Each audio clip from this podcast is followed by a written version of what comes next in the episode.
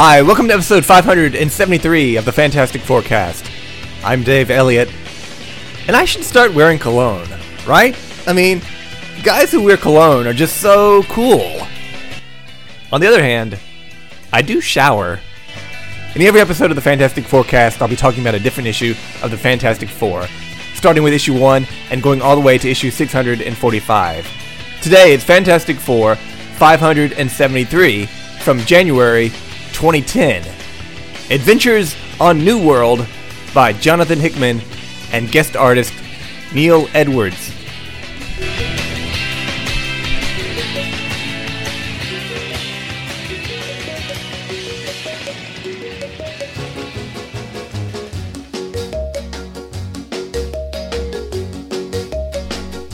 Holy crap!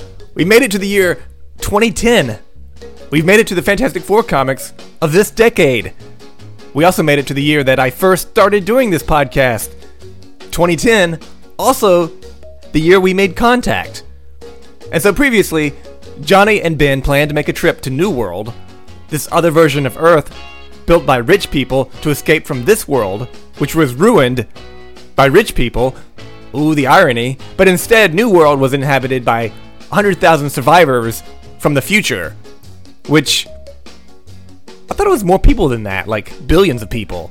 I would go check, but you know, I'm too lazy.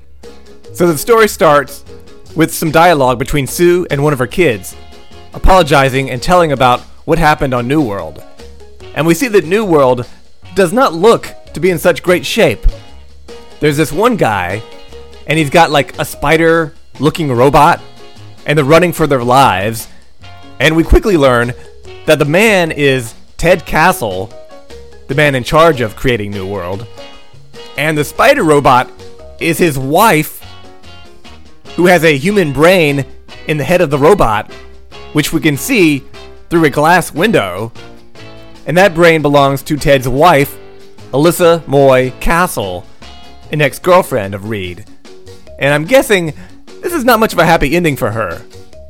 They've detected a portal from Earth, and they're rushing to make it there in time. Alyssa says that she's happy they're on New World and doesn't want to go back to Earth, but Ted gives us a recap of all the crappy things that have happened since we last saw New World. The sun has collapsed, formed a singularity that is slowly sucking them inside. Space time is buckling, and the people from 500 years in the future have been undergoing abnormal evolutionary acceleration of a cause that will eventually kill them all. And just think all the world's richest people were planning to move to New World. What a damn shame. The castles have to fight off some guards who tell them they've entered the forbidden Ultron territory. Which, if you're going to name a forbidden area after a villain, Ultron territory is a pretty good name. Much better than the Paste Pot Pete place. Actually, I think the place is named after one of the so called new defenders, Alex Ultron. They arrive at the portal and they find Ben and Johnny and the kids coming out of the other side, and immediately they're surrounded by armed guards. Of course, these robot guards don't last very long, and then Ted Castle blows them away, and he comes he comes along and he asks where Reed Richards is. Ben says he's still at home, and Johnny asks who they are and what happened to this place. Ted takes off his helmet and explains that because of the space time buckling issues, eight years have gone by very quickly. Damn, we could use some of that space time buckling here on Earth. He says he's Ted Castle, inventor of New World. But they can't get the portal to Earth to work uh, from this side, and they better hide before the armies of Lightwave and Ultron arrive. So Ted grabs the kids and runs, while Ben and Johnny clobber the shit out of some robots. And then the vacation gets worse as Lightwave and his daughter arrive. His daughter is, uh, Psionics, the girl that Johnny was dating. Actually, really, he was just kind of like banging her back uh, during the Mark Millar run. And they disappear with Ben, and then Johnny rejoins Ted and the kids and Alyssa Moy's brain and asks what's going on. Ted has to repeat what he told us earlier about the star collapsing on itself and space time getting all screwed up. And here, he mentions that there were 8 billion survivors on New World. So that text piece at the beginning of the issue about 100 100,000 survivors was wrong. He does add that there was a revolution and Lightwave and Alex Ultron took over the world. And they used the mental powers of Natalie X to control the population and keep them sedate and docile. So Ted leads them into the ship, which they take off, they fly over the city, and they see a building so high that there are people on top of it who who can jump off the building and get sucked into the black hole, which doesn't sound like a lot of fun to me, but I guess if you're going to commit suicide, that's the way to do it. You know, the only black hole I want to get sucked into is okay, I'm not going to finish that sentence. So they start flying down a tunnel to the center of the Earth, Ted's home. Back in the capital of New World, Alex Ultron and Lightwave are having a disagreement. Lightwave says they should go down and capture Valeria because, yeah, Valeria, a three year old girl, can save their world. Which he, I hate that. But Alex Ultron thinks it's wrong to go after a young child, so he refuses. Lightwave sits back on his throne and he says that it doesn't matter, they will come there eventually looking for Ben Grimm. No need to chase them to the center of the earth. Or I guess to the center of New World. Next, we see Ben Grimm in his cell, and nearby, in another set, in another cage, is the Hulk, Hulk Jr., Bruce Banner Jr., who says he's a prisoner of conscience. I'd say he's a prisoner of those metal bars, but can't he, or the thing, easily break out of an iron cage? Back underground, Ted is alone with the kids, and he's telling them they're stuck. The portal doesn't work. Valeria insists that he tell her exactly what is wrong with the portal. Oh, yeah, the three year old girl, she's gonna fix everything. She's going to save the day. Wonderful. Johnny, meanwhile, is back in the capital with Alyssa, the brain, in a robot spider body. What an inglorious end to her tenure in the book. It's an interesting choice made by Hickman to gut this character, who's been a fairly interesting supporting character at times.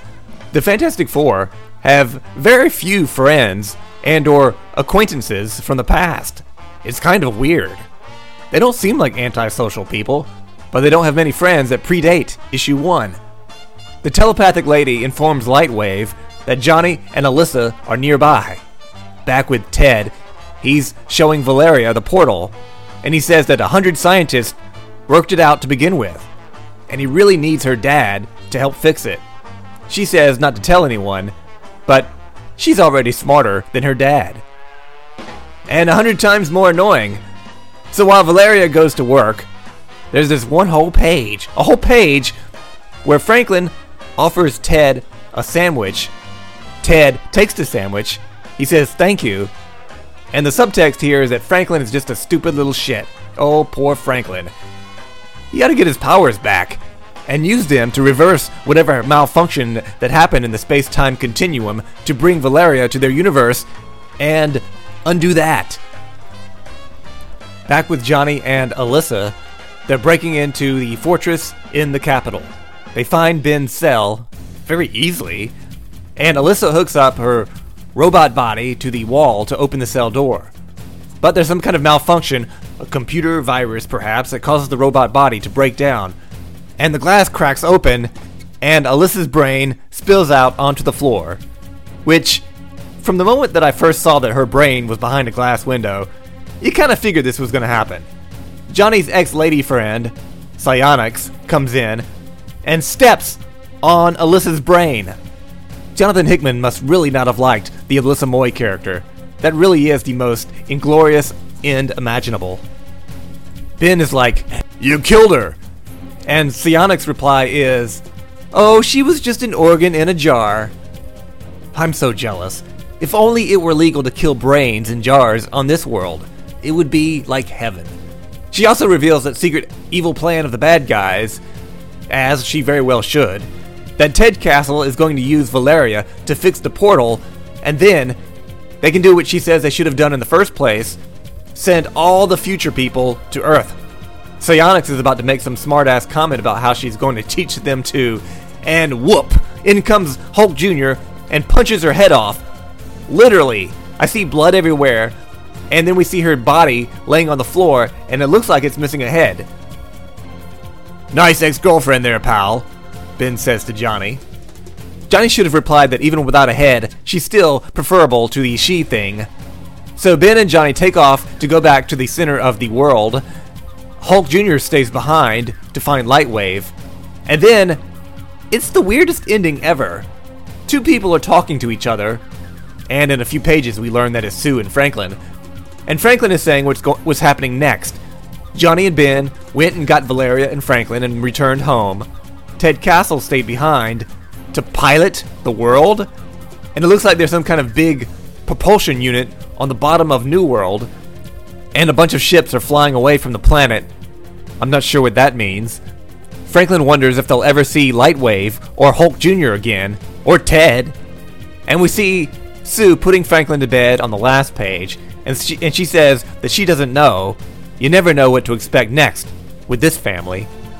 They notice a clock, and while Valeria has an old timey clock with bells on it, Franklin has a clock radio that you can hook your iPod up to. Ooh, pretty fancy for 2009. It's funny, now that the time has passed for iPods, yet the term podcast is still around. I just imagine 10, 20 years from now, kids will be like, why is it called a podcast? Well, because people used to listen to them on iPods. What the hell's an iPod? They see that it's after midnight. Sue gives Franklin a kiss on the forehead and says, It's his big day, his favorite day of the year, his birthday. And considering that he's only aged like six or seven years in 40 years, his birthday is very rare indeed.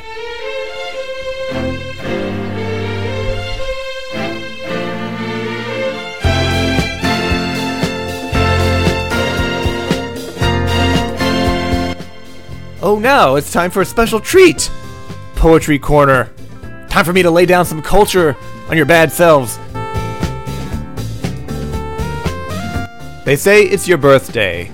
It's my birthday too. Yeah. They say it's your birthday. We're gonna have a good time. I'm glad it's your birthday.